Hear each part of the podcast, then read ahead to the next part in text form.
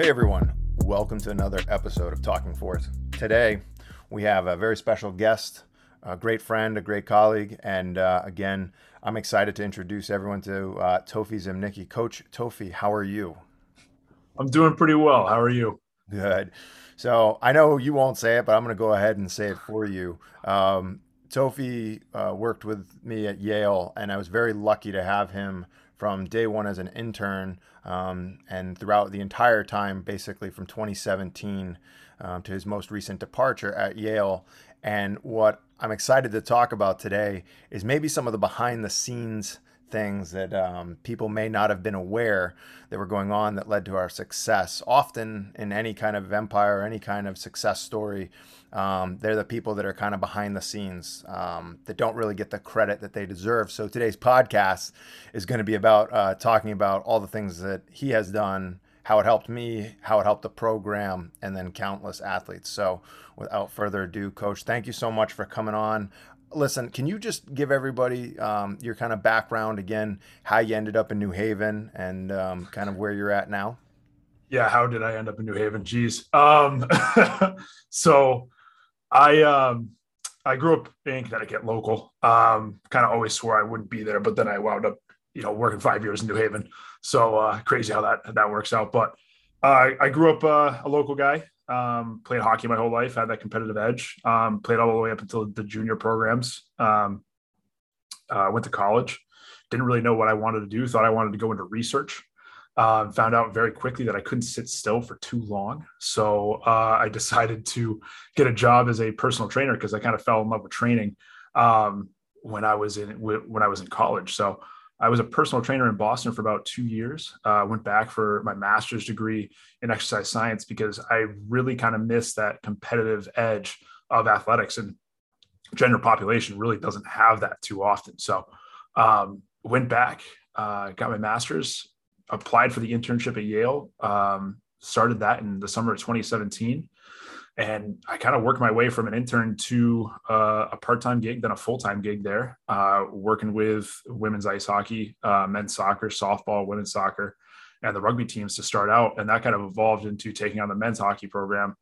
Um, worked with men's and women's golf a little bit, and then uh, yeah, started. I, I worked with football the entire time too. So, but over five years, um, had some successes, uh, helped plenty of teams to first time evers, and was a part of a first time in a long time for a few teams too. So, um, yeah, it was it was a great time over at Yale, and uh, now I'm here with TeamBuildr. Well, that's awesome. We're going to dive a little bit deeper into that a little later on, but I think you know your story is pretty incredible in the fact that, as you mentioned, you list off some of those teams. Um, you know, you never want to be pegged as a guy, and what I mean by that is the token you know, oh, I only do football, I only do baseball. Your range with all those teams that you mentioned um, was really incredible, and we were very fortunate to have you um, be able to work with those teams and and not to be all, you know, kumbaya around the campfire, you also got those teams to win. As you mentioned, you kind of glazed over the fact that the club rugby program, when you weren't really getting paid much, um, you know, uh, had wins that they hadn't had. I, I, forget the teams that they had beat, but I want to say it was Harvard or Princeton yeah. or something like that. It was yep. a big deal. Both of those teams, yeah, they both probably, both of those were trophy lucky. games. Yeah, yeah, yeah, lucky. probably lucky or something. Yeah, you know, and then and then you were so lucky that when you became full time and you took over the the men and women soccer programs, you know, just to like spice it up a bit, you know, we threw in a federal investigation, so you were there through the entire time. That was uh, wild. Varsity blue scandal, and what's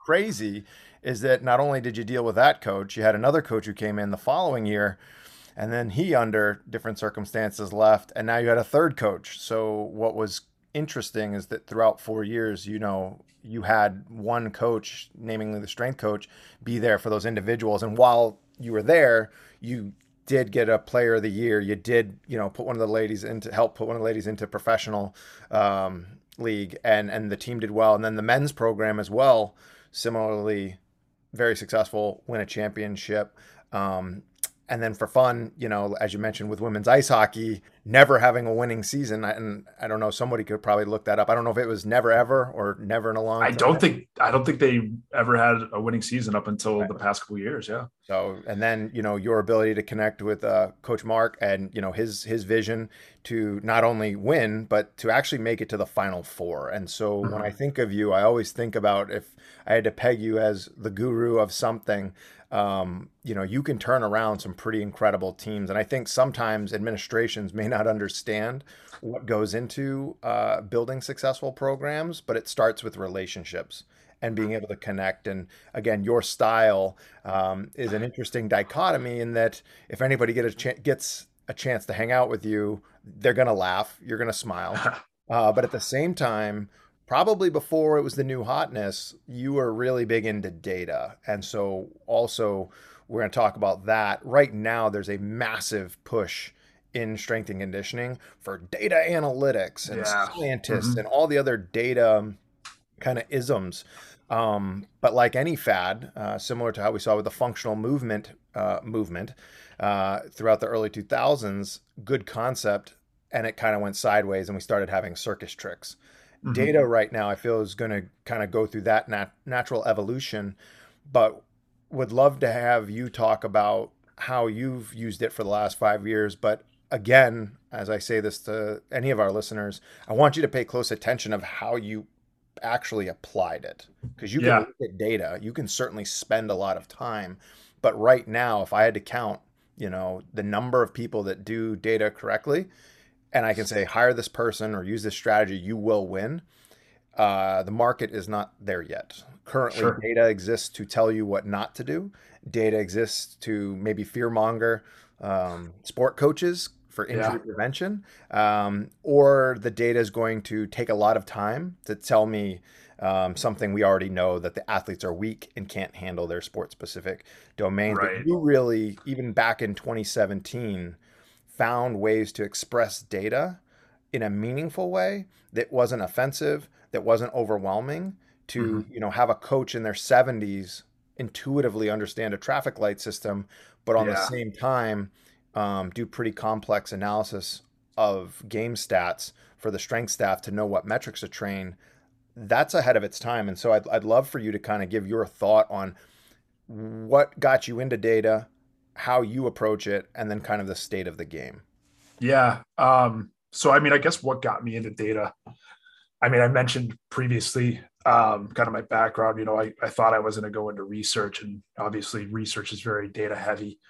Um, so, I, I had a background with numbers. Um, I didn't really, you know, think anything of it at the time uh, when I went back for my, my master's degree of you know how much could be done with it. But when i got my hands on the data sets at yale and you know you i have a, a lot to thank you for is you know you kind of put a lot of data sets in front of me uh, just to mess around with just to see what i i could figure out. And there were plenty of projects and plenty of times where i had to like sit down not only think about what the data meant but how the data was going to be utilized right? So there's there's plenty of information out there um, but what I wanted to do with the information that was in front of me was take it and arrange it in a way that was going to be actionable by the person that asked for it. So I feel like, and and I don't I don't want to get like too broad or or anything right uh, with, with this statement, but I feel like a lot of the times with data, it's presented in a way that's like meaningful to the person that I guess analyzed it, and it's not meaningful to the person that's consuming it, right?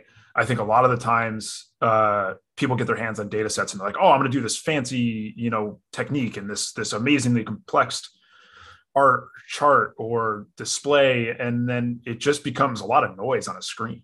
And when you're presenting to people in this field, they're oftentimes they don't have a math intensive background. They don't need one, right? Like you don't need a crazy background to be a sports coach. You don't need a crazy background to be a strength coach. You just kind of have to know what to do, when to do it, and how to execute on it.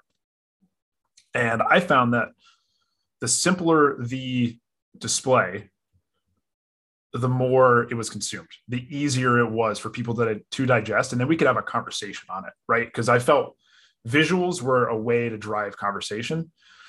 And that's how the point was nailed home. You know, I could have that visual in the background and be like, hey, you know, this is where we're at. This is where you wanted to go. This is how we can get there. And this is the track we have to take. So I thought of visuals and data as a way to drive a conversation. And I think, I think right now it's this field is in such an infancy that the flashy is what gets put in front of people. But I think the simple, digestible, um, data metrics and the way things can be displayed. Like you said, the stoplight system, you know, red, yellow, green. That's super easy. Anyone that looks at it like, oh, red, I shouldn't go there. Yellow, eh, let's have a conversation about why it's yellow. And then green, like thumbs up. Let's all around the board. And I use that a lot, especially with trying to, you know, I guess communicate with sport coaches of like, this is where your team's at. You know, you're in the red, you're in the yellow, you're in the green. And that's honestly, a lot of the times that's quick and easy to consume and they appreciate that they don't want to sit and take two hours looking at crazy complex graph and images that they're going to get lost in and then it's hard to have a, a conversation because if someone's seven steps behind you in the conversation still trying to look at whatever's in front of them it's you're, you're not moving the needle. You're really not. You're spending you're spinning your wheels way too much. So um, my approach to data was always i have to find out what the consumer is going to consume and not what I think would be the coolest thing to display. Because red, yellow, green is so mundane to me, but like if that's what drives the conversation, that's what I'm using. You know, like there's no reason to get flashy, fancy. I can I can be complex in my analysis, but they don't need to see that. They don't need to see that. They need to see the simplicity of the message, is what they need to see. So I think you bring up such a great point, and it reminds me a lot of I think of websites of the early 90s where only a coder had the power to get mm-hmm. on the world wide web and yeah. share information. And so you have this kind of gatekeeper phenomenon. And when front page came out, and then as you know, you think about like GoDaddy websites or yeah. whatever, mm-hmm. uh, social media, the ability to share information, um, you know, as as that kind of program grew, created a lot of opportunities conversely, as you mentioned, when you make a graph because you have your PhD in bio whatever, but you're the only one who can interpret it, I mm-hmm. don't think unless you've been in the field, you understand that's very intimidating. Yeah. And if you're going to be a team player and you're on a team, which is different than research, mm-hmm. you want visualizations that bring people together, not, oh, let me go get the PhD guy let me go get the you know the guru um, you know that only they you know can interpret what this means because again what we're looking for is some action to give us a competitive advantage either mm-hmm. in performance or maybe on the way back um, in rehab or return to play but i think thinking about the problem first who's going to be addressing it and you did yeah. a great job of taking the same data set and having multiple outputs so I would get my dashboard. The coaches would get this, the players and the athletes. And we had Eric Renahan on talking about, you know, merit-based training and being intentional. Mm-hmm. Sometimes the same data set may need to be displayed multiple ways. And I think that's mm-hmm. another key thing that you kind of did naturally um, with very good success. So I think that is, uh, again, hats off to you kind of being at the tip of the spear of that. Yeah, it's um again it, it, comes back to who who and I mean we talked about this all the time, you know, from a strength and conditioning standpoint, and I think it applies to data. It's like who who are you working with, um, what is their goal, and then how long do you have? And I think in reality, you just you flip that over and it was like, who are you making this for? You know, when do they need it by? Because sometimes they needed it yesterday. Um, so what's the easiest way to display it and how quickly you can get it out? Um, and the kind of what what's the goal of the information? You know what is it is it for recruiting? Is it for you know is it for just progress reporting? Is it for um someone's just like not really you know pulling their weight? And is it you or is it them? And how do you have that conversation? So what's the what's the effect going to be of that of, of the visual or what the data should be representing? So. Yeah i know we were talking about in a design meeting last week and and this was thinking about what graph we were going to put in and how it was going to be interpreted and so really you know trying to hammer out um, as i think it was uh, peter mundy brought up uh, it's fast think slow think. And i think in athletics and within departments and divisions those are the two different paradigms.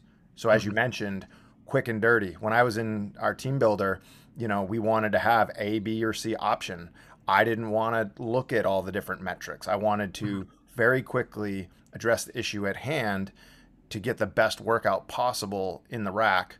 But on the flip side, we could spend an hour doing slow think using the auditors, going through looking at projections. What did we think we were going to move? What didn't we? What were the comments? What were the videos? And I think you're foolish if you pick one way to present data without an anticipatory plan to say, oh, if this individual joins our group or this other person could add value, but we're not going to make a visualization for them, I think that's again a foolish mistake.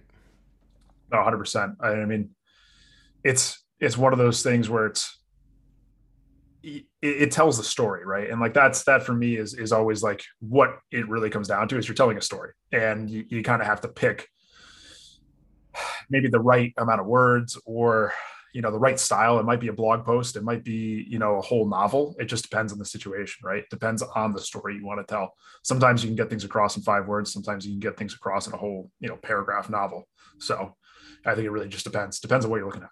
Really yeah is. and i and i think the question is are we exploring?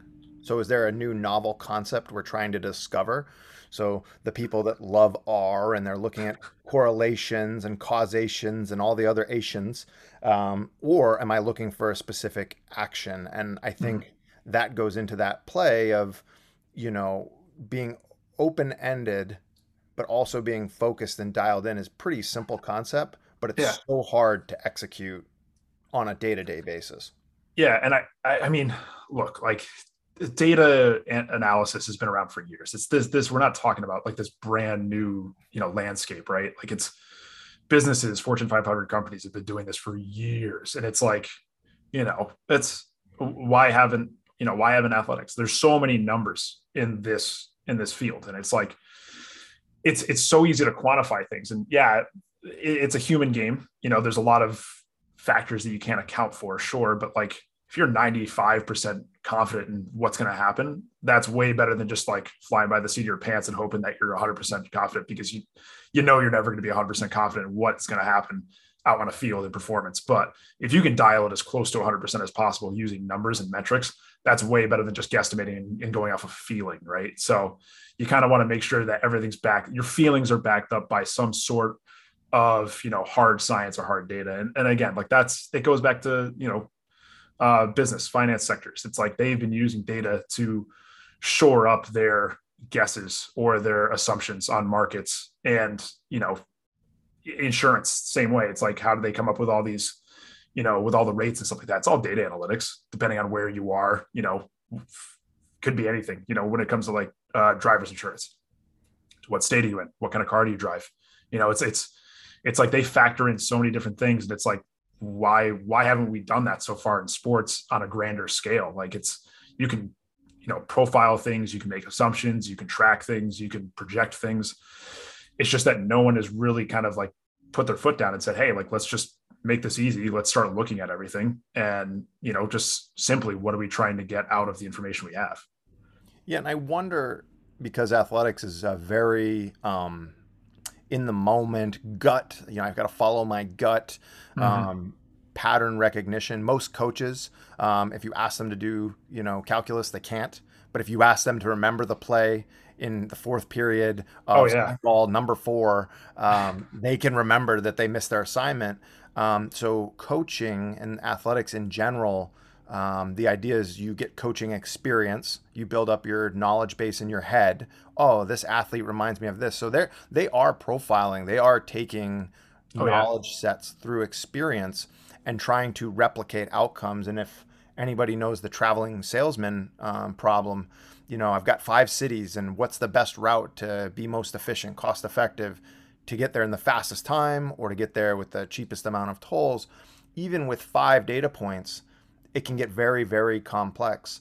And athletics has thousands and 1000s mm-hmm. of points. I remember when we looked at, um, I think we did a, an analysis of our workouts from the graduating class from 17 on, that freshman class, just in TeamBuildr alone, from their workout logs, it was over seven gigs of CSV information. For anyone yeah. who doesn't know, that's a lot of CSV and often those historical moments can be kind of lost and we can forget what we did a year or two ago mm-hmm. and you know whether it's numbers and exercises or just what was the outcome i think that's where data is going to really have to find a role because coaches want 100% yeah, that's yeah. the goal it's oh, fine oh, yeah.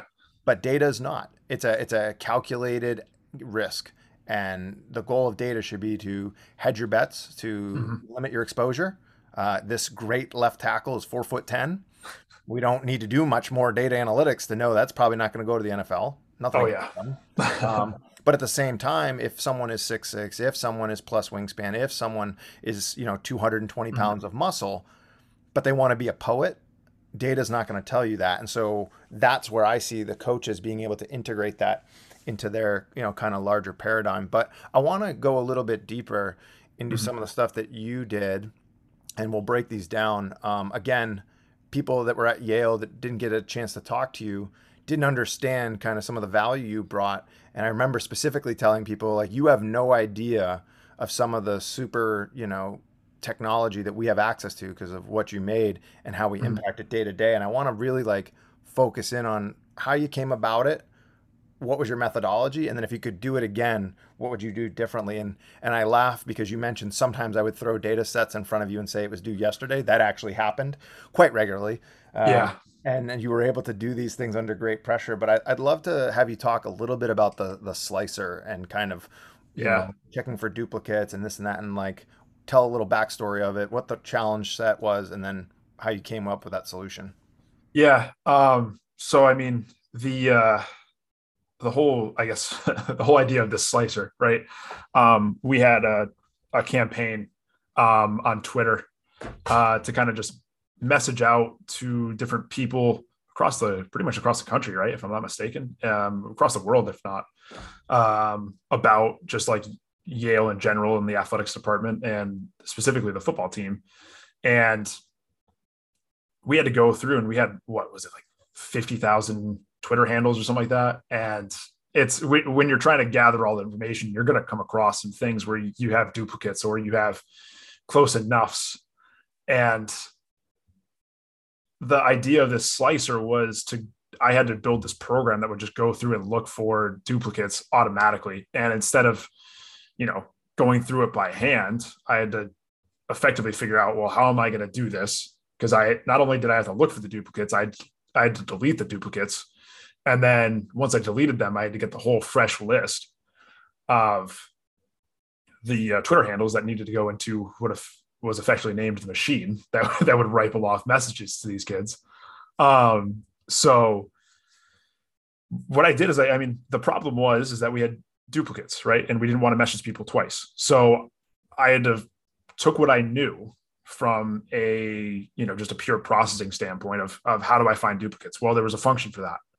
And did I know that function? No. Well, I had to go to Google, right?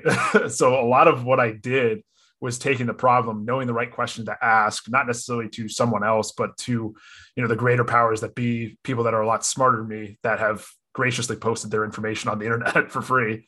Um, and I would take the techniques and the theories of like, hey, you know, when you're looking for duplicates, you want to use this function. Okay. Once you have that list of duplicates, how do you go and delete the the ones from the first list? Well, then there's there's another function for that, right? There's another function that you can go and employ for that. Maybe it was a little bit further involved in in coding and scripting on the back end on like Google Sheets. So I had to learn how to like code and script on, you know, the the Google uh, script app. Um, so I built this whole thing by just knowing the right questions to ask, not only you know to other people of like what they're looking for but like how do i solve this problem using the technology that's out there? So i and i and i haven't mentioned this before but you know it's everybody out there like i'm i'm self-taught right? Like i i go and i ask i ask questions to you know the the interwebs essentially and, and i find the answer. And then i trial it out if it works, awesome, it sticks. And then I and then I now now I have a, a, new tool in the toolbox for that same issue that might arise later on. If it doesn't work, all right, well, I have to go back and figure out are there two techniques instead of just one technique? And how do I blend those two techniques together to solve the issue? And then if those two don't work, is there three? That three that need to be combined. And it's an iterative process of trying to figure out what's going to work best. So that slicer was essentially me just sitting down and saying, This is the problem I know there's got to be techniques out there because people obviously have the same issue. And again, this is going back to finance. Like if you have like an email campaign, campaign, you don't want to go and email a bunch of people twice in a row. So if you have a list of of emails on an email campaign, you want to look through all the duplicates and get rid of that. That's essentially what I found, and that's how that's how I went about it. Is is like it's been done before. You know, it's been done before. I just had to go and figure out how to apply it to my situation. Yeah, and I think not reinventing fire is probably one of the most overlooked aspects is that everyone wants to be new, they want to be novel, but take a moment to kind of do a, a industry lit review. Has this been done? Has this been done well in other areas and aspects? Because you were really good, as you mentioned, you had to self teach yourself to go do that, and you only had you know a week you know right. we had to get it out in time and for those that are listening envision email campaign but through twitter but through direct message and you had these individuals that wanted to hear from us but from my standpoint was we don't have the capacity or the time to effectively communicate so we'll automate it. Well you, you can't do that. We did do that. And if you go look at the twitter account for the team it's the largest in the league. And so we were able to do that better than anybody else because we said okay what's our problem? Is there a known solution? Can we repurpose it and get it out? And as Teofe said, you can't meant you can't talk to people, you can't spam people. Um, you have to make sure that it's on point. And again, one mistake makes everyone look bad. But again, that was something that was created and actually trialed out manually. I believe that was class four. Four, four. Did, yeah. uh, that did it by hand because again you know ideally you'd want to have an individual ga go through and do it but we didn't have that so we used our, our group and what they were able to accomplish was a manual kind of brute force approach to the problem which then teofe was able to to automate and um, so that was super super helpful um, and just a great example of efficiency and time um, and so that would go on to actually have some of the highest enrollment in mm-hmm. camps mm-hmm. pre-pandemic um, that it had. So that was an overall success. But yeah. I don't want to stop there. So now we've got all these people coming to these camps, hundreds and hundreds of people. And you know, if anyone's been to a camp, you do the 40, you do these assessments in the morning. Usually there's lunch, and then there's an afternoon section. At lunch, you have about an hour to be able to then take information, make a decision. And this was the first time that we started looking at composites. And why yeah. I say that is that it's not just the 40, it's not a bench press, it's not a height, it's not a wingspan. It's kind of collectively how do we bring this all together mm-hmm. and make a quick educated decision of is it worth our time to talk about? So could you talk a little bit about the recruiting calculator, the forms of it, and this was your first kind of, I guess, foray into the the magic quadrant, um, right. some of the weighting um, aspects. Could you talk about that? Yeah. Uh, so that that recruit thing that that that thing was uh, that thing's wild. Um, man, that uh, everybody called me like, "Hey, I need this by tomorrow," and I was like. I was like, sure. you can tell the story. You can tell. Oh, you want you want me to? Tell? All right, so we, um, can go there.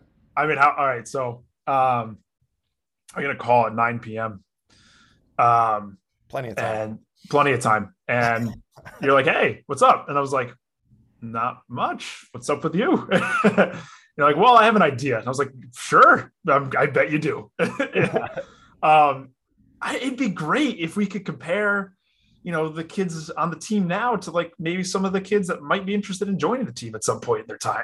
and I was like, okay, cool. Yeah, that that sounds awesome, man. I I, I can get behind that. And you're like, yeah, so like 7 a.m. tomorrow. Like, what do you, you know, you, you think you can? And I was like, I mean, I could, I probably could. So I remember sitting down from like 11 to like 2 a.m. and, and going over like five years of data. I had to like scrub five years of data. And oh, that was wild. That that was it was crazy. It was it was a test. It was fun. Um, it was it was like this giant Rubik's cube, and I I actually I, saying that I, I can't solve a Rubik's cube, but like I like to use that as an example. Um, I um yeah, I sat down for like three hours, scrubbed five years of data, uh, turned it into a database, and then was just like, you know what? What's the issue here, right? Like, what? That's what it comes down to. It's like, what? What a coaches? What do the football coaches always love to say? Does it move the needle? You know, what's the rest of the room look like? So, the room being position group, does it move the needle? Are they better than the guys in the room? and what what metrics did we have right like i knew the metrics that they we collected i knew the metrics that would make sense for each coach to be able to look at and be like oh yeah they're definitely better oh my god they're way worse why would we ever you know so that's where the kind of like the the stoplight thing came into play specifically. And i think it did, it did a really good job of kind of like showcasing who was what who was where compared to what we had in the room. Was it an effect like was it an effective uh, use of our time to look in that general direction? Like what you know because that's re- i mean sports right? That's that's really what it comes down to is an effective use of your time. You know whether it's it's play calling whether it's recruiting whether it's in the strength conditioning room whether it's conditioning itself you know what is going to be an effective use of your time given the parameters and for me it was just looking at what we had i knew that obviously we wanted to bring in better talent because that's the point of recruiting so what are the small, you know, measurables that we could control in that moment to say, hey, like let's figure out let's let's peel back like the layers a little bit and see what else this person is about because like on paper, sure, awesome. Like that's great, right? But you know, what's the next level and that's where that coaching eye comes in. But like you only want to use your coaching eye because it's a valuable asset on so many people, right? Like it's like it's gold, you know, if you're if you're trying to like you know, I guess if you're going through the entire country searching for gold, there's always gold in certain areas. So like, why not try to identify where that gold is? Use your time, use your resources, use your knowledge in that area where you know there's gold. Yeah, you can go all over and you can, you know, walk every square foot of the country looking for it, but go where there's already gold. Know where there's going to be gold, or at least like invest your time in what you think without a shadow of a doubt. Going back to that 95% be 95% confident that like you have gold and then try to file away at that other 5% that like maybe you can't get on paper, you know? So that, that was kind of like the whole recruit profiling thing. It was just like trying to figure out where, where should we spend our time? Because that's, it's, it's so valuable. Yeah. And I think as you said it right there, spend my time. Coaches are going to spend a lot of time mm. Looking at, you know, individuals and try to project high school production to college or college to the NFL and mm-hmm. it can be a misnomer. And I thought it was interesting when you do that, people say, oh, well, we won't spend as much time on recruiting. No, false. Instead of looking at a thousand people for, you know, a minute a piece, you might look at a hundred for an hour or 2 mm-hmm. hours. And honestly, too, I think when people talk about data, there's this kind of idea that data gives you all the answers. Data's not great necessarily, especially when it comes to recruiting, of telling you who's going to be good mm-hmm. it's pretty spot on with who doesn't have a shot. And right. while I say that, it's not that they're just shorter. Well, you can be short, but if you're exponentially more explosive within your composite for that room or that group, mm-hmm. you can overcome certain traits um, better than others. But at the same time, and this is what I thought the coaching staff did an incredible job with, we can't make their wingspan longer we we can't change a shoe size. We can't change height. You know, we couldn't do muscle biopsies, but we knew certain parameters for explosiveness. And mm-hmm. so we could kind of hedge our bets that if things went well in the weight room, 50%, 75 or 100%, percent mm hmm these are the expected outcomes. And, and I do give, you know, Coach Reno credit for sitting down early on with this concept of numbers and stars. I think, I don't know if you had hover bubbles at that point. I remember pushing you for that to have the metadata associated, but to have those conversations. And what I think the final product there was is yeah, we brought in some really talented athletes, but I think we also gave coaches the time to work on character because people mm-hmm. would ask us, you remember all the time, what's the magic? What's the secret? I mean, that team, that football team, from where it started to where it evolved to, I mean, it was a party four days a week to go into the weight room with guys that wanted to be there, that were motivated mm-hmm. for each other, and it was just fun. And oh yeah, that's a testament to the coaching staff being able to get in the good athletes, but also great people. And I I do think that that's where if data were going to find a niche in kind of this space is that giving coaches more time because the most valuable thing you have is time. Mm-hmm. And you only have two eyeballs, you only have so much time. And so I thought your chart did such a good job of putting a lot of data into that kind of neighborhood kind of cluster format and it was certainly intuitive yeah and uh, again like it's because it always goes back like you only know what's in front of you and it's really you know you, the players you have you know how they, they they function you know how they move And anytime you can compare an unknown to either a value or a concept that is so novel or so i guess so intuitive for those coaches because they spent so much time with the athletes they have. When you com- can compare an unknown to that and kind of give a little bit of insight into what they might be looking at eh, they they're either going to get excited because it looks great or they're going to be completely you know shoved away from it and they're like oh you know that's you know, we don't have anybody like that. It's not going to make us any better. Like, let's, you know, let's invest our time somewhere else. And like, that's, that's really what it comes down to. And that's where that, that idea of the cluster chart came from. So,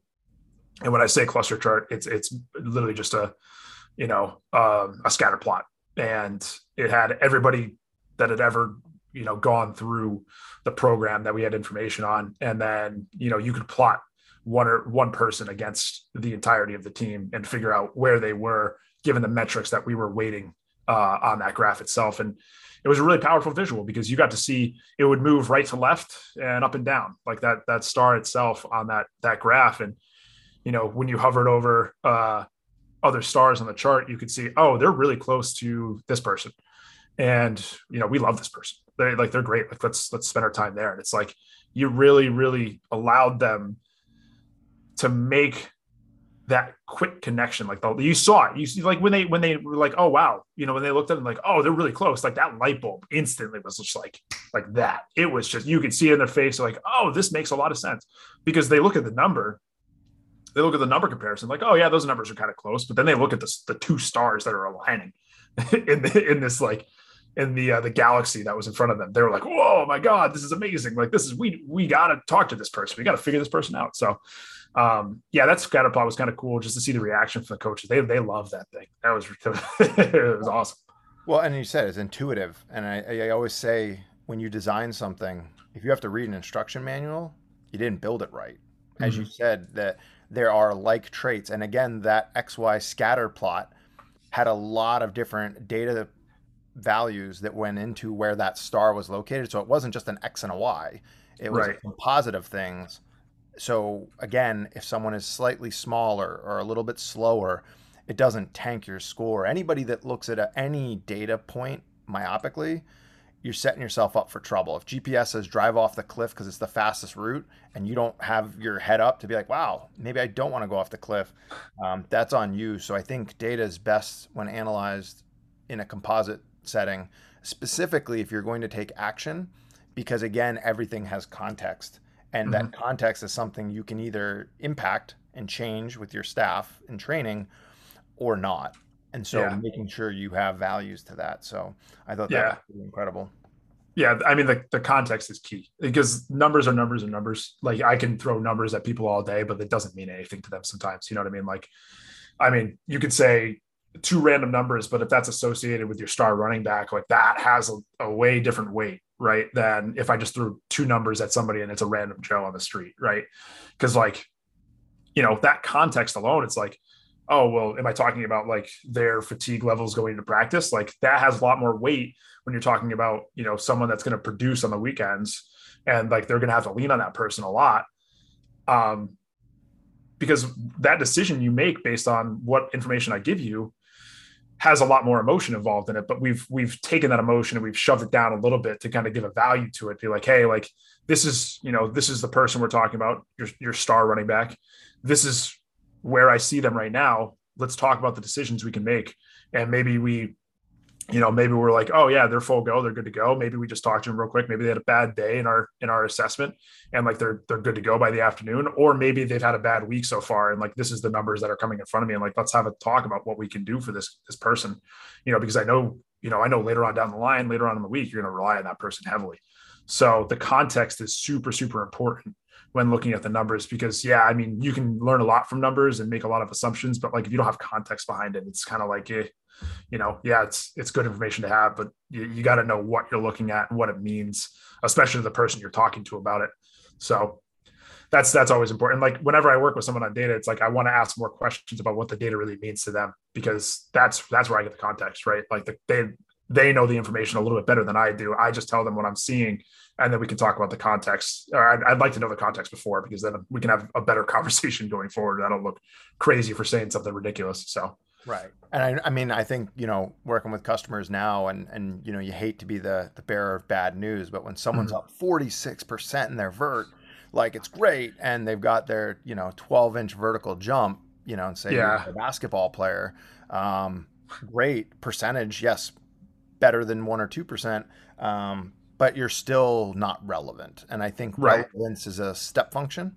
So Mhm. each level of output. So we talk about output metrics and then strategy metrics. The output is what gets you recruited. The strategy is what you do to maintain, to give you time to learn your X's and O's, to give you time to practice. But there is a relevance. And conversely, there might be a specific metric that you're looking at or composite that a one or 2% change is massive, is massive Mhm. and even within uh, say a 40 yard dash going two tenths of a second faster is massive. But if it's a 7-2 to a 7 and that's a wide receiver it's irrelevant. And so i always laugh when when you hear things taken out of context and people oh well that's great. That's good improvement. No it was bad recruiting. Right. you know, and it won't it'll cost too much or the likelihood of getting even in the neighborhood of the peers to be mm-hmm. competitive is just too great you know we have to pass on that option so Yeah. uh, i thought that did really well when you Yeah.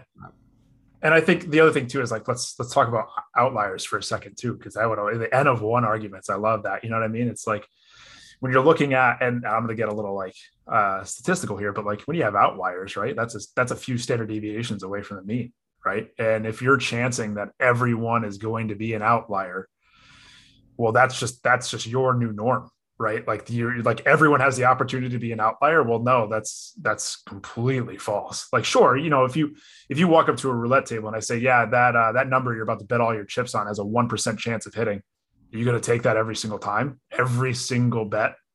You know, are you going to put all your money on that one percent? Sure. Hey, if you want, like high risk, high reward. But now you got now you got one or two outliers, and then you got forty or fifty people that just aren't panning out, and you're you're racking your brain like, wow, how did this happen? So And it's broke. like, and you're yeah, broke. and you're broke, and you're probably dead broke.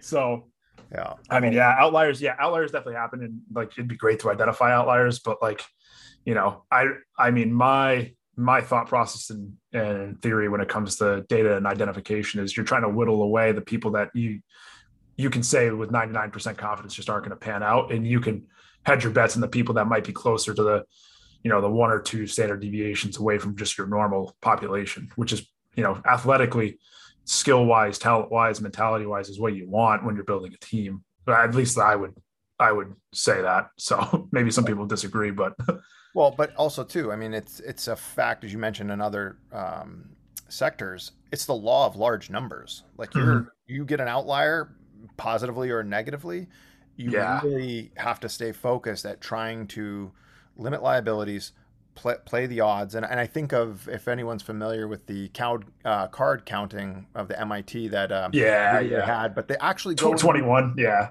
go read the paper. Um, it's actually you can find it online and start playing those numbers. And again, the law of large numbers, you, you're going to have favorable situations and you're going to have less favorable because people will ask us on the plate. Oh, so this person jumps this on the plate. What does it say? What does it mean? It means it's worth your time. You know, again, it's worth your time to go find out is this person a good teammate. I can't tell you if they're going to be good. I can't Yeah. tell you if they're going to be a rock star athletically and go in front of a stadium and completely lock up. But again, I can tell you if you know you are trying to recruit jockeys and someone comes in at six foot ten, there's a high likelihood that individual is going to eventually be limited by things they can't control and, and Yeah. pairing that up. So playing Mhm. law of large numbers with the recruiting is a better strategy than, as you mentioned, trying to find the outlier or the superstar.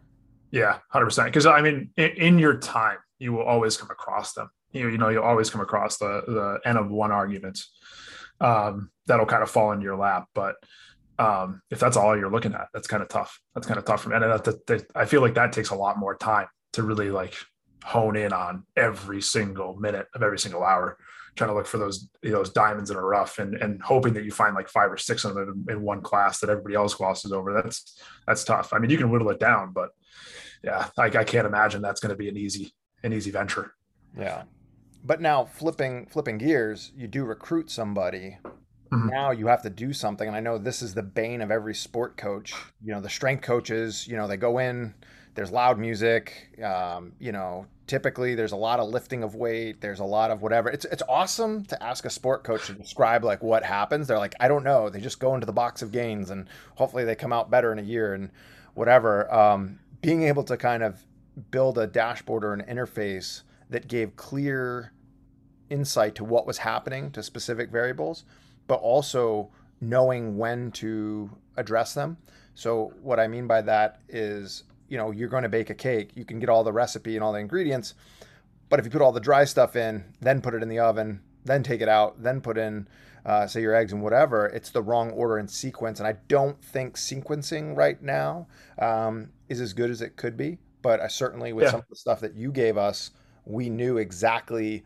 when to use what program and that mm-hmm. was a huge competitive advantage and why we were able to see such progress and the coaches and the players could articulate what their goal was. So could you talk a little bit about the uh, the prototyping uh, profile uh, report? Yeah yeah yeah. So um, that one was that one was kind of cool because that i had to do some i guess more advanced math on that one and uh, that was just fun to me. But um, yeah that that I effectively took like what the past four the past four years of weight room information.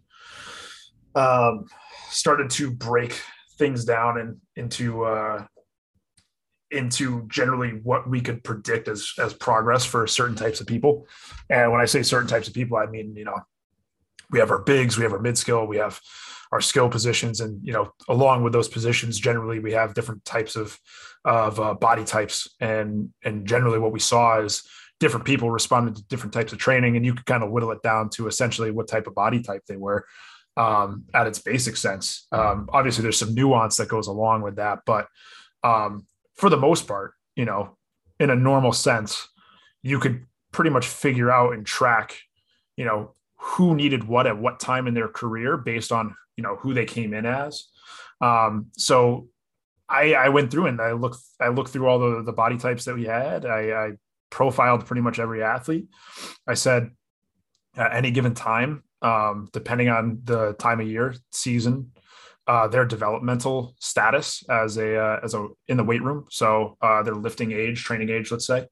Um, they needed a certain type of effect at, at some given moment, and, and like you always say, it, it was like medicine, right? Like you, you could dose things uh, however you want, but if you you improperly dose it or if you dose it at the wrong time you don't know the effect that you're going to get and it could be you know an ill effect. So really what it came down to was just profiling at what time we had to administer what dose of medication in the form of hypertrophy in the form of strength in the form of power in the in the form of speed. So well, I think what's so important, and I know I know you, and so you you, you kind of again glazed over the fact that you would start with our top performers, and so when I meet with a customer and they say, "Well, the, just because the person has the best metrics doesn't mean they're the best player," correct. But what you did was go and look at our top performers, irrelevant to the you know numbers that they had, and so what you find is like the bench press wasn't as important as we thought. They had to get to a certain level, but after that, it didn't matter um, yep. Squat was important, but at some point it didn't matter. And so that 80 20 curve, because you started with the on field action, looked back at their workout cards, timed up their sequence, saw their progression, smashed that across multiple years. That's how you were able to then forecast it. Yeah, if I gain 10 more pounds on this type of body, one could expect this in their pro agility. Mm-hmm. One could expect this. And so that individualization, we have that famous chart um, it was made where it was the pie charts of the individuals. I think it was the 2017 team. Yeah, it was. Yep. Yeah, where everybody had different training, and at the same time, yes, they were individualized, but collectively they came together as a team that fall, and they were the best version of themselves. So yeah. they could go on and win that outright title, which I don't think had been done in in quite a while. Um, yeah.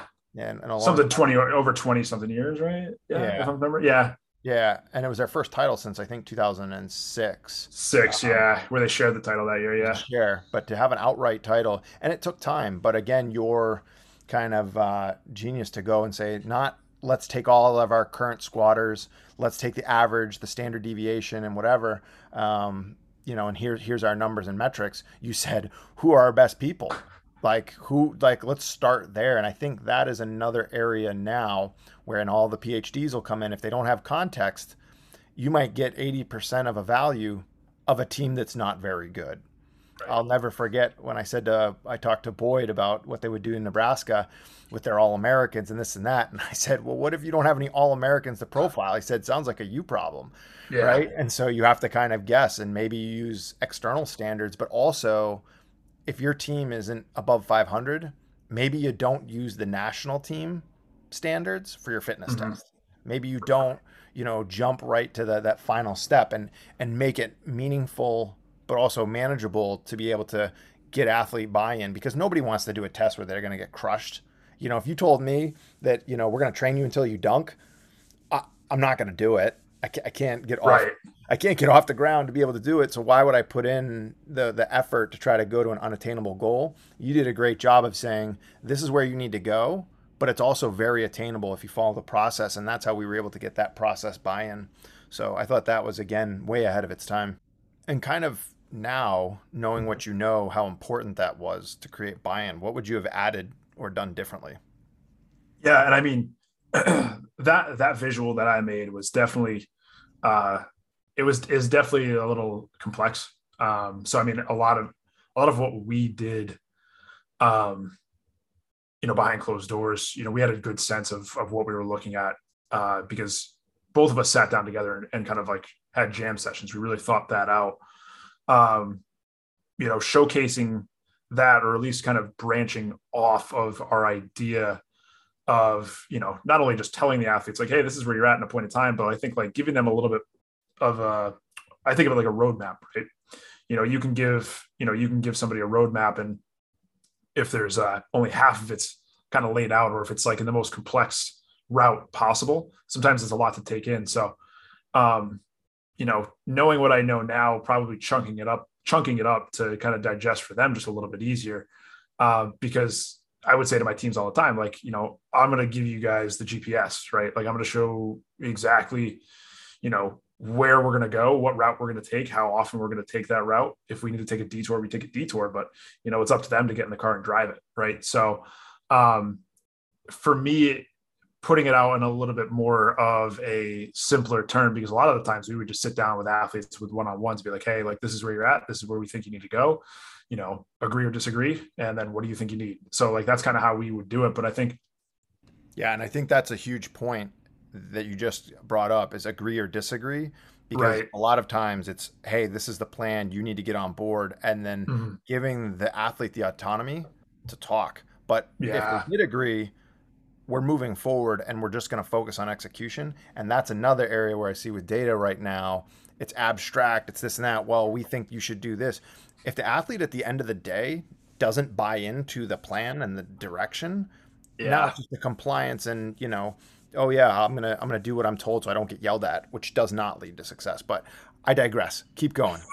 no, I mean that's honestly a great point because like again, data without context, right? Like I can I can have all the data in the world to tell me that like this person needs X, Y, and Z, but like again, like if they're my all-star quarterback, like or you know, and they they think they need, you know, overhead band rotational stuff. And you know, sometimes that's more of a conversation, right? Like that's way more of a conversation. So um because that at the end of the day, like some people just need to go out and perform. So um yeah, I think again, like it's it's the roadmap and and and athlete input is extremely important too because again, like that's that's you're you're driving you know you're driving a ship and and if it's if it's you are the only one in in command and and the rest of you know the rest of the crew is turning the sails at the wrong time because they disagree with what you're doing like you're not going to go where you want to go right you're going to end up somewhere out to drift uh, in the middle of the ocean. So it's uh you, you need you need the athlete input. And i think showcasing where they are gives it, again like it goes back to just opening the conversation. Like the uh,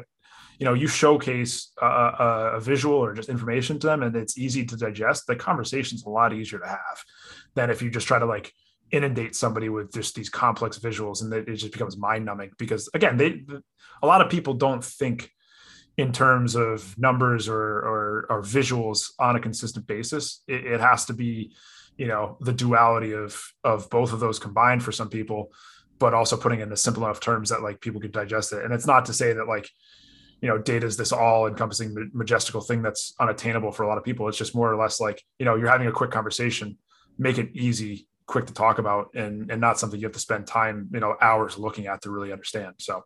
And I'm I'm laughing because I'm thinking about what we've seen with tech creep and whether it's a monitoring um, device, a wearable, or in mm-hmm. practice. Yeah, you run a lot. Thanks. You know, we get that with the GPS. We get the inertial moment. We get the different velocity. We get the distance. We get that. So what? What are you going to do? Well, very quickly, and I know, I think it was the Ivy League talked about the wearables. You can't do that. Uh, and there's privacy elements to that. There's also mm-hmm you know, again, if I have to monitor you like that, um, that's going to very quickly uh, build an adverse reaction to that data and data as a whole. And if an athlete can't articulate to me the why and they're not excited, that's uh-huh. probably a good, you know, kind of marker to say, okay, yes, this is data, but like I don't want to know how much you sleep. I don't want to know, you know, what you're doing on the weekend. Like that's your time you know, there's 168 hours in the week. I want to make sure when you're with me, you're in your best shape, and there's ways to do it. And I just think people have to be very cautious with doing these kind of big data or machine learning or whatever buzzword to go like, yeah, the kids are kids, athletes mm-hmm. are athletes. Are they bought into your system where they're asking for more? And I thought you always did a great job of offering a buffet of information versus I know some guys are like, yeah, coach, I'm just going to go do it right? That's it. I trust you. I'm not gonna. I don't need to know. So I thought that was always really great. Yeah, and it's and that's the other thing too. It's like you know who's sitting in front of you, who's across from you. Like there's plenty of people that they don't want to see a graph. They don't care. So why would that be the first thing I show them? You know, there's plenty of conversation I've I've had where it's just like I sit I sit down and it's like, oh hey, what's up? and we're just you know we just bro out for like 20 minutes and we have a conversation about where that person's at and you know we both go on our days and they're ready to go but like you know it's it, it, things can be things like data and visualizations can be very very impactful but who's it going to be impactful for? You know is it the person that's just going to come in and just hammer weights every day? Or is it going to be impactful for the person that like is kind of skeptical they're not really sure where they're at they really want to know where you know who and what they're doing and then it's just like for them that might be the turning point. That might be like the the absolute i guess uh pinnacle of their training where they're like, wow, this is, you know, this is really doing what I thought it would be doing. Or like, hey, like, you know, I don't really need to do X, Y, and Z like I thought I did. I just need to stick to this. So, I mean, it's again, like it's, it's very much, it goes back to the three questions that we asked, but you know, we always ask ourselves for, for training. It's, it's the same with visuals, like who, who we working with, like, what are they going to respond to and identifying that comes back to the context too, the context of who. So, um, I mean, that's, that stuff's vitally important because you never want to get you always said don't put yourself in a headlock. So don't don't give somebody something that they you know they don't necessarily need or want so. Yeah and, and it might evolve over time. We had coaches that were yeah. very data heavy wanted to know everything and we had other coaches and athletes as well that it's like you guys do the data stuff. We trust that you're doing it well. It makes sense to me. That's enough and then backing away from it. And mm-hmm. i think that's an, again another thing of just making sure that you know the appropriate application um, to your population. So certainly, yeah. um, it was something that we got pretty good at, and the results kind of spoke for themselves. Because again, all data takes time, but what's the results? So the teams right. are winning a lot, teams that are integrated, teams that don't use it, they're not doing so well. One can assume that you know there's an area for improvement, but I don't want to just put it on the athletes and put it on the sport coaches we were very, very hard on ourselves. And for anyone yeah. who doesn't know, yeah. um, you know, Teofe mentioned medicine. Well, guess what? If you're overdosing people as a doctor, you lose your license.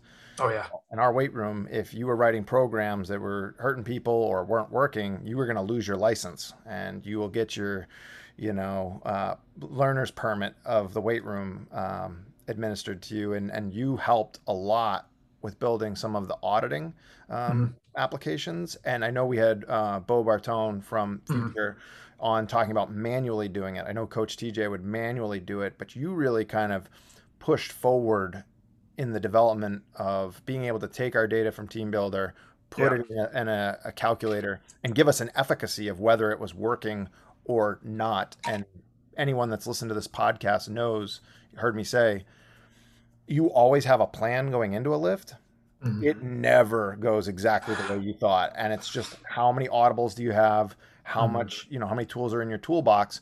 But then in post, you do need to do a day look back or even a mesocycle look back. But it's it's a lot of data if you don't have some of the magical tools you built me because I am a pretty tough user to build stuff for. But you you did mm-hmm. such a good job, even I could use it. So could you talk a little bit about the auditor um, and kind of the inspiration and thought behind that? Yeah, yeah. The I mean, the inspiration. Uh, the inspiration is I don't like wasting time. that is that is the inspiration. I you said we were doing it manually, and I said no, we are not. I was like, there is easily a better way to do this. Um, and I mean, I because I like to go home. I like to spend my time in my house when we can. I don't, you know, as much as I loved being with everybody in the staff. Uh, when 11 p.m. rolled around, I was like, okay, when, when, am I going to bed? Um, so for me, man, uh, the inspiration was I wanted to save time. Um, and it kind of goes back to like, like, you know, people say like, oh, we know, you know, we already know X, Y, and Z. We know X, Y, and Z works. You know, how well does it work? Right? Like how and that that was like that's what you said we were critical on ourselves is like how is 5% good is 20% good is 30 is 50 like what's what's the percent increase or decrease based on what we've administered. Like what what worked well what didn't work well. Are people doing what we're asking them to do? Are they filling things out the way we need it to be filled out to make informed decisions? So the auditor was really just this I, we had so many questions after a workout right? Like there were just like we, we could sit in a room and ask like 20 questions based off of of one workout like one day right? And the auditor was really just a way to sit down and answer the questions in the quickest way possible so um TeamBuildr TeamBuildr does a really nice job of aggregating data, data on the back end, and it does a really nice job of exporting all that information into a CSV. So I took the CSV, and for people, and I know we've said CSV before, but CSV is just an Excel spreadsheet, and it's it's whittled down to just numbers and words, and it's nothing. There's no fancy graphics, there's no highlights, there's no bolds. It's just literally just it's almost like a Word document at that point. Um, so we would take the CSV um, I would dump it into the auditor. It would comb through everything. And effectively, what it would tell us is like, did they hit the percentages they were supposed to hit? Because some kids would come in and like, you know, they're at the they're at the far end of the rack. They sneak away with doing, you know, 10% less than what they were supposed to do. Because like, yeah, they maybe we had them programmed to 80%, but the weight they hit was actually 70. And it's like, you were supposed to hit a strength exposure. Like you're not even close right now. Like and it's like we, you know we set up the roadmap for like from here to seattle and if they're deviating from like interstate 90 like how far did they go? How far did they travel? You know did they they make their way all the way down to florida? Like where like how do we have how do we get them back right? So i mean for for us the auditor was just a way to like make sure not only was our training working was the adherence to the training that we wanted to administer that day actually you know getting done so I think we were able to make a lot of informed decisions on our training based on that auditor in a timely fashion. And that's that's really the thing because like how many how many days did we go where we woke up at five and left at you know 11 p.m. It's like that's just that was just especially spring ball like it was just the reality of the game. Um, so anytime we could make informed decisions and either change the plan for the next day for that person or you know just change the entire outlook of a block based on what we were seeing. Because sometimes we got into a block and like people started responding to it in a way that we didn't intend. And we were like no this just isn't this isn't right. Like we have to like let's we have to shove everybody into a deload right now. Like people are fried. People are absolutely smoked. They're not even close. And it's like yeah we totally could have gone forward with the program if we wanted and if we hadn't known ignorance is bliss right? But like how many kids would have got blown up in the weight room if we just push forward when we didn't know if they were or were not cooked you know? Like having that information of, of where the athlete is at any given point in time on a regular basis is so integral to making the decisions that need to be made for the, not only their safety but their progress right? Because I, I, can remember plenty of times where we were in spring ball and you're like nope we're doing a deload next week. And you know the the stars aligned and you know everything was kind of going crazy it was a, it was a full moon and we are like nope people are going to go crazy next week and like we can see we saw the storm before it was even starting to really, really form and manifest. And we were like, no, it's we we gotta we gotta back out of this. We gotta back out of this. And sometimes it was on an individual basis too. Yeah, so not not to say it was a whole team, but on an individual basis too. So yeah, I love the way that you talk about it. It was kind of like an early warning radar system. And the other thing I loved about the auditor, it was the first time that we combined kind of old school uh, Jerry Martin, you know, three to five percent increase in mm-hmm. uh, intensity in one RM. Dr. Kraemer's, if they're five percent off their max, um, you know, default um, tonnage should go up as a proxy for um, tissue and, and muscle. And so you had this immediacy of, okay, let's do three sets of five at 85%. And it could be something as silly as like, the person is injured. They didn't get to lift today. Well, there's 15 right. reps of 85 we didn't get. Where are we going to make that up? And we can't just double down. Oh, actually, the person misread their card. Instead of doing 250, they did 275. One, good to know that that wasn't their correct max, but shame on us for not seeing it. But now right. we've overshot we can't now continue as forward. And so there was some immediate, there was an immediate application of old school principles in a data format to be able to work day to day. And, and as you mentioned, I remember there'd be times where, you know, we're going to have this plan, we get in there, and it wasn't until Thursday night or, you know, that Tuesday night where we're looking and saying, if these numbers continue to trend, we're not helping the situation. We're not helping right. development. And where it matters in February and March and April is you start missing seven, eight heavy exposures, you're going to feel that in the fall. You're right. See that. And if a coach is like, we're weak, it's like, correct. You know, we, we missed half of our lifts or whatever the, the thing was. So individually, it was super powerful.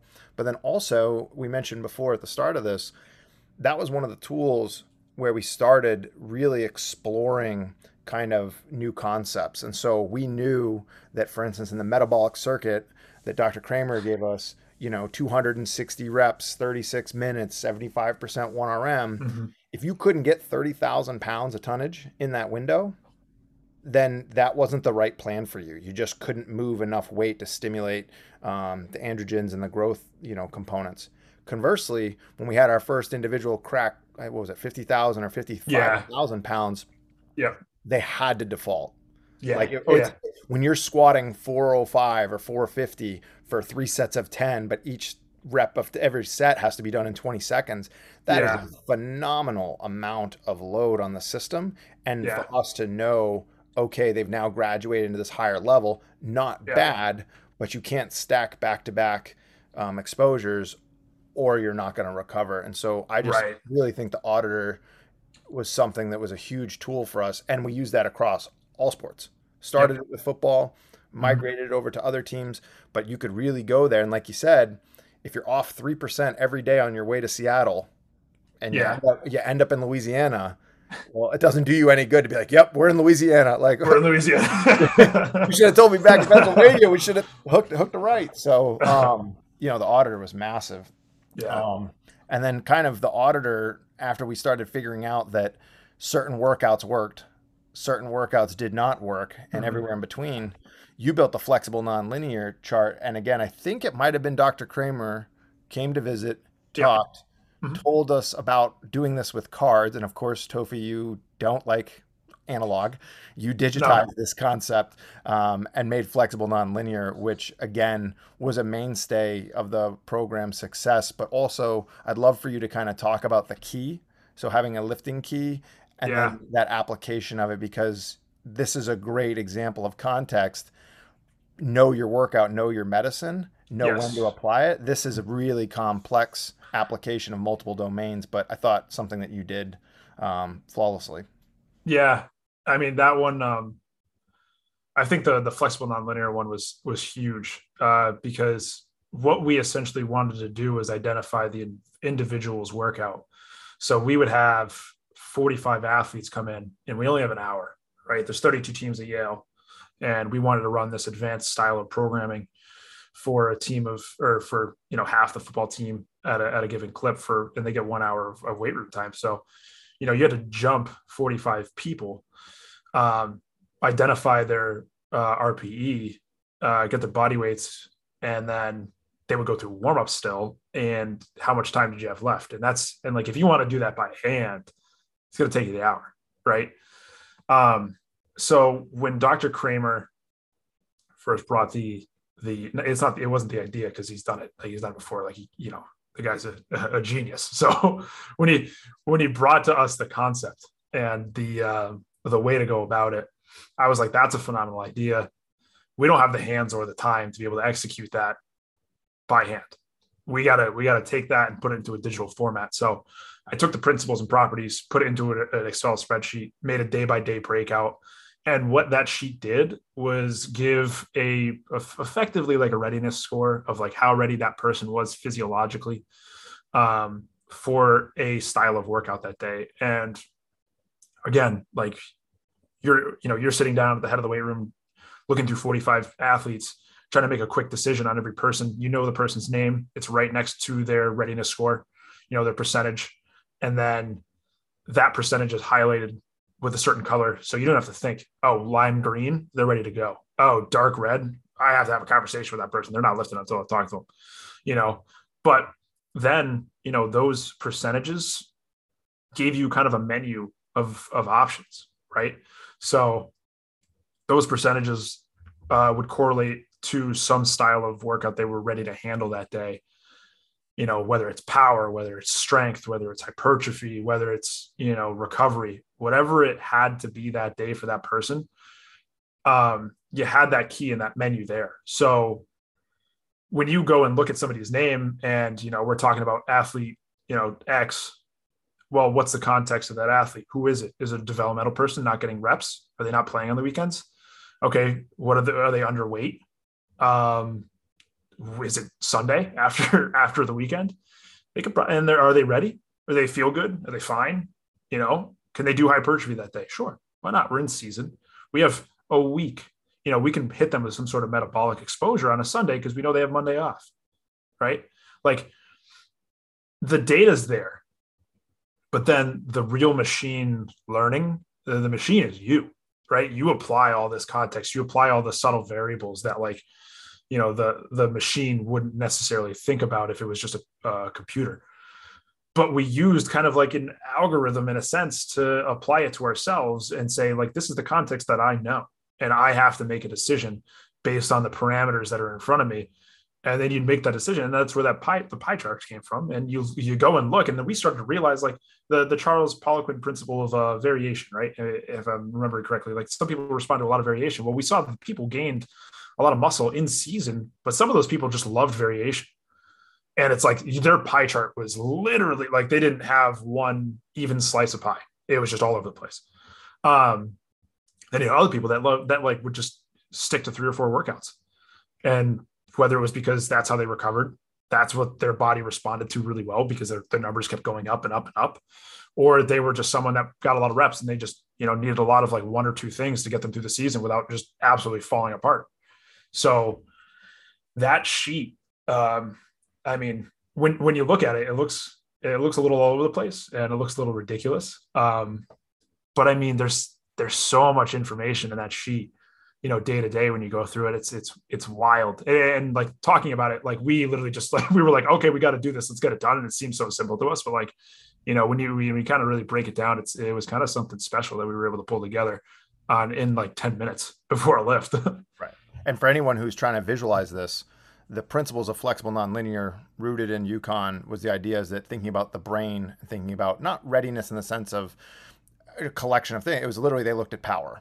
And so mm-hmm. power rated from their preseason baseline value to the current day. And it was 95% and up, all green, good. You had 90 to 95, light strength or something, maybe rotational, maybe something functional, unilateral, whatever. Um, and then if it was below 90, it was a recovery or speak with athletic training. And so people go, oh, okay, so you have three buckets. Well, one of the things that Doc and Jerry worked on was that I could be green, be very stressed. And so they would ask them that one through 10 question, you know, and we would say a zero, I have no fatigue. I feel fine. I can run through walls. 10, the walls are falling in on me and I don't even want to be here. and that was super important to marry contextual stuff with objective stuff and blend together. And there were times where individuals like, I, I feel terrible and they would set a PR.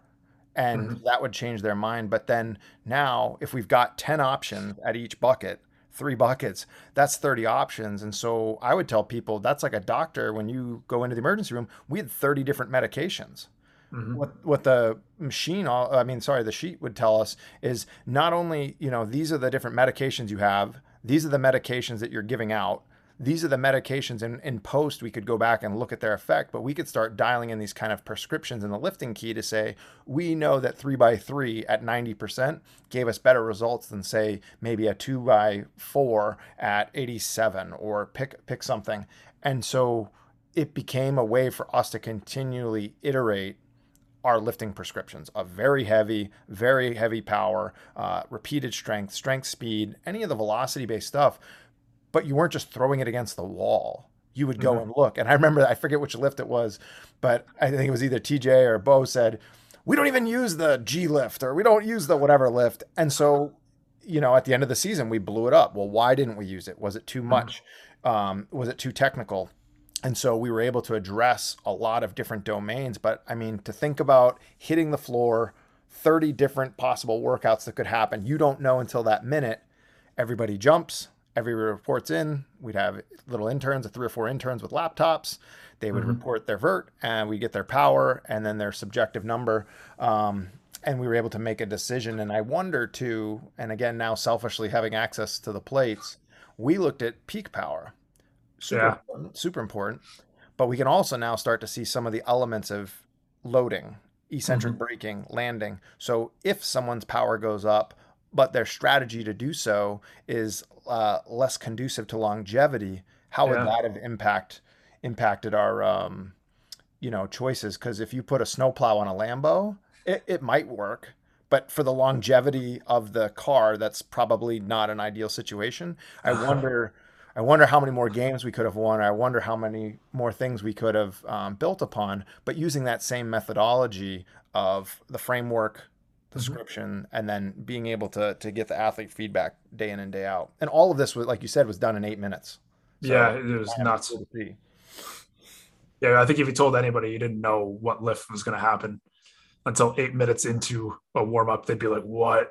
What is going on?" But I mean, they're like, I, I it, it, I don't know. There was such something about it because like we had a reason for everything we picked. You know what I mean? There was like an absolute reason for everything we picked, and it was down to the individual. And it's like, it's not easy. It's like uh, you know, we we talk about it like it's just so matter of fact. Like this is how it is, right? It's it was not.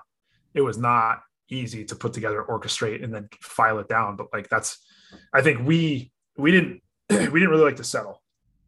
We uh, we definitely wanted to like push the limits and push the bounds. And we knew that like, you know, um, we used to say it all all the time. It's like an iterative process. Just like why didn't the G lift work? Well, like we would go in and be like, how do we get this from 15 minutes to to 12? How do we get this from 12 minutes to eight?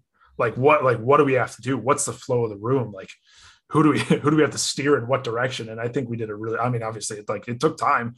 The fir- I think the first flexible nonlinear lift didn't look anything like the last one, but it's like we all had a plan and we all agreed on the plan and we pushed forward and we wanted to make the plan better. And that's like what you know. That's that was kind of the magic. Like people always ask the magic. It's like, well, we we had a really good team of of individuals that came together and like wanted to push together on a certain idea at the same time.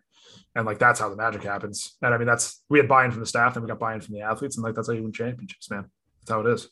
Yeah, and, and I know people go, "That's crazy! You had no plan. it must have Yeah. been us." Like, no, time out for a minute. Like, we knew who the development people were. We knew who the Yeah. people were. We knew who the starter. So for for the record, it wasn't just a giant spaghetti mess of just stuff everywhere. Um, we had a plan, and and I likened it to one customer. I was talking to them because I'm trying to explain this, you know, crazy concept. And I said, when you're a football in a football game or any game, you, Mhm. you scout it out. You you Yeah. look at data to say this is the strategy we're gonna do. You're gonna get in the game, but you don't go into a football game with one play No. that day. You go Yeah. in and you do it. You and then it's okay. What's the down and distance? Where are we at on the clock? And I would just say is that the football game is a is a one day, you know, four quarter thing. Well, Mhm. our game was two weeks post Harvard to you know August 16th, and we're constantly looking at the clock, and you know we're up at halftime. We go to spring break, like really good first half. Like let's not overdo it. Let's you know whatever. And so um, it was probably the closest to what a sport coach would know is like a play call sheet. Right. Trying yeah. to do it. And at the end of the day, like you said, you hit it on the head.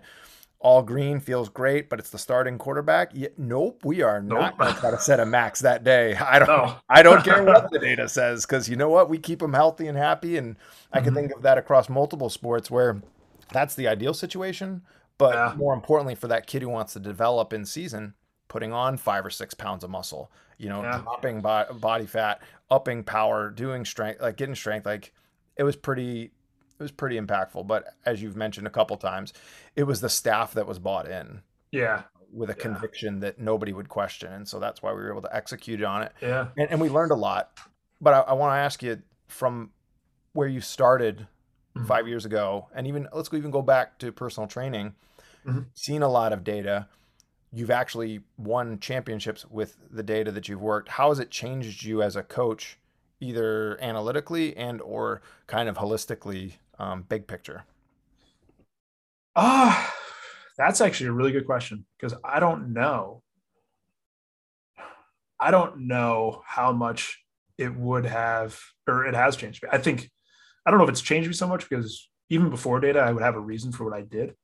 I think now I just have an answer to you know what the reasoning is. You know, now I just have more ammunition uh, when people ask questions. You know, like instead of saying like, yeah, we need to focus on strength. Well, like I know you need to focus on strength because you can't squat your body weight. like that's I don't need a lot of data for that. But like when we start to get like the more nuanced areas of advanced training, it's like, well, why do I need to switch to that? You know, why is this going to be important? And I think having that information, that ammunition on a regular basis is what has changed for me as a coach. I think I like I said, I would always want to have a reason, whether it's timing, whether it's for the individual, whether it's for, you know, the team's goal at the moment, but like having the data just gives more assurance that I'm in the right direction. And it tells me when I have to pump the brakes and it tells me when I have to step on the gas. So I think there's it just it is applied assurance and it's pushed me in different directions to be more confident in what I know. And it yeah, honestly is, is humbled me in sense that like I have written bad programs. you know what I mean? Like I've written awful programs, but I didn't take the data. I would be like, oh yeah, you know, exercise is exercise. You pick up a barbell, you can get stronger. And it's like, how strong did you get? Like we talked about before, it's three percent good, five percent, twenty percent. Like what's what am I hitting and, and where are my deficiencies and how can I not how can I suck less? Always a good goal. Speaking of which, so you, you finished the the stuff over at Yale. You you come out of the the college setting, mm-hmm. and now you're into private sector at TeamBuildr. Yeah. Walk me through what that transition's been like, and then also uh, any sneak peeks and or any kind of thing you can let us know about projects you're working on. Yeah, um, I mean it's it's different. It's it's a different lifestyle. Um, it's a I, wouldn't say it's a different way of thinking. It's just you're using different verbs. You know, it's a you're just like you're explaining things using different words um, you know, I'm I'm excited about you know what I get to what I get to explore and and and kind of like what I get to take on because what I really kind of fell in love with while I was a coach at Yale and you know I, I will always love working with athletes. It's a lot of fun. That's why you're a coach, right? Um, but what I really like to do is solve problems and I like to solve issues and I like to be as precise and effective as possible. And um, that to me was was where I really really started to enjoy uh, a different side of the work that we had at Yale. And and now at TeamBuildr, I get to just dig my heels into that, you know, because having six teams and, and trying to be the problem solver, and then also trying to make sure, you know, all your fires are put out, but also, you know, your teams are progressing the way you want to, but everybody else's teams are taken care of because you got the data too. Um, that became it, it was a lot. It was it was it was absolutely a lot. But now I get to kind of dig in on that that one that one vector, and and really explore how far I can take it. And and that's what I'm most excited about. And there's there's quite a few projects uh, that I'm kind of heading in uh, TeamBuildr. Um, a lot of it has to do with technology integration uh, into TeamBuildr itself, and and kind of giving people not only more access to their data, but access in a more centralized location. And I'm really excited about that because that's what I wanted to do for everybody at Yale was like put everything in one area, so we're not scrambling for five, you know, scrambling over five different places to find one answer, but we have to use three or four different variables from four or five different technologies. You know what I mean? So I think that's definitely exciting for me. Um, but also working with people on, a, on an individual basis, like I did at Yale, to like solve their problems. You know, they want to see data. It's, you know, I can make templates for days, but like my template isn't going to be the template you want, right? Like you can you can use it, sure. You can definitely use whatever I've made before, but like the way your weight room set up is not the way my weight room in my head is set up. And like, you know, I can say like, hey, you know, this is what we did at Yale, but we had 17 racks and eight vert stations. And it's like, oh, I have I have five racks and, in one vert station. And it's like the the practicality of some of the sheets that I've made for Yale is, you know, it could be a template, sure, but like I want to, I want to work with clients one on one to to do what I did at Yale and just be like, hey, this is this is your situation, this is your scenario, this is your context. Let's solve the problem for the context, you know. So that's I I, I love that stuff. It's a lot of fun for me. So um, that's I'm definitely excited about that. So, but yeah, man, it's a it is different. It's a different way of life. Um, the uh, sitting on here with a podcast, you know, talking on a podcast with you is that's not even close to what I would imagine being able to do with the hours I had before. But here I am. yeah, and I and I think too, as you mentioned, being able to take something that was so special and do it at a level that most people can't imagine day in and day out.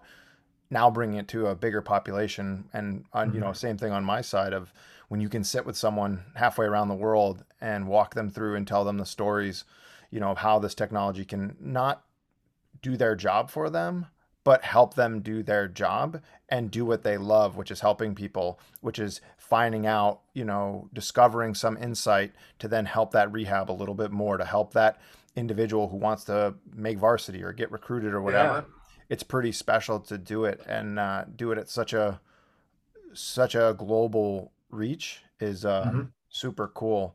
But I think people just need to pay attention though as we go forward to this is that how you approach technology is almost as important as what the technology does. Because let's be honest, how many times would I go screw up the TeamBuildr, put in the wrong names, put in the wrong order, and, mm-hmm. and set up an ontology that okay, back squat, cool, yeah, with a goblet, with uh, you know a barbell, with a kabuki bar. What's the, you know, what's the um, you know implement?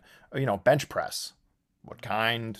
what, what, whatever was it at a velocity and so you know we tried but getting that set up right away can be very very daunting i know i yeah. hate and so i guess if people are listening that's one of the areas where if you're nervous about technology you know give give coach a call here because again um, it shouldn't have to be intimidating no, um, definitely not. It should actually just help you do what you like doing. And, and the same thing goes back with the plates. I, I had somebody just last week verbatim, I'm not a tech guy. And I said, good, neither am I. Handed him a tablet. If you can press the little go button in the lower right corner, you now too are a tech guy. And so I hope mm-hmm. we can actually bring some people over and then, you know, augment some just good fundamental old school coaching. Yeah, no, I mean that's I mean that's really what it is is usability. It's like I, you mentioned it before, and I, I didn't touch on it necessarily, but you said you know you weren't the biggest tech guy, and if I can make something that you could use, then that that's like you know, good as gold. but worst. You guys oh, hate it. Every uh, time I touch something, I break it. No, absolutely. It was yeah, it was like the amount of times I said, "Well, just don't do that," and you said, "Well, I'm going to do it," and I was, was just. I mean, yeah, the the lesson the lesson there uh, lies within you know you just gotta make something that's just intuitive, that's point and click. You know, you want to get the answers in one or two clicks, not you know five or ten. So it's like, you know, for for as far as usability goes, it's like that's that's the key, right? Like you want to make something that's intuitive, that's simple, that anybody could use at any given level, and then all you have to do is maybe explain it in one or two sentences. Like that's that's really where where this field needs to go because the the more people that have technology, the more people that are producing data and not necessarily able to analyze it, but they just understand the value in it, you're going to start to find more and more answers that people either thought existed or didn't know existed at any given point in time. I think that's that's really where you know this field is is going to be able to go right it's just going to evolve and it, it starts with the simplicity and getting people to kind of like get on board and buy in and start just you know messing around with the information they got and see what they can find yeah well always awesome to speak with you can't wait to connect more over the the rest of the spring and summer um, for those people that want to get in touch with you what's the best way for them to get in contact um well uh it is my first name uh teofe T E O F E, and that is at teambuildr.com. That is my email. So if you want to shoot me an email, um, I'm more than happy to talk. Um, love talking about this stuff, even if it's just talking shop about strength and conditioning. Um, you know, I was in it for five years, so I, I, definitely loved it. So if it's, uh, and I still do love it, but Um, if you want to just talk shop, we don't have to talk numbers all the time. We can definitely just bro out and hang out. So, um, any questions, anything, yeah, feel free to reach out. More than happy to talk. Awesome. Well, thank you so much. We'll be in touch. And for anyone else with questions about the podcast or any of the information covered today, don't hesitate to reach out at hawkindynamics.com. Love talking to you guys. See you next week.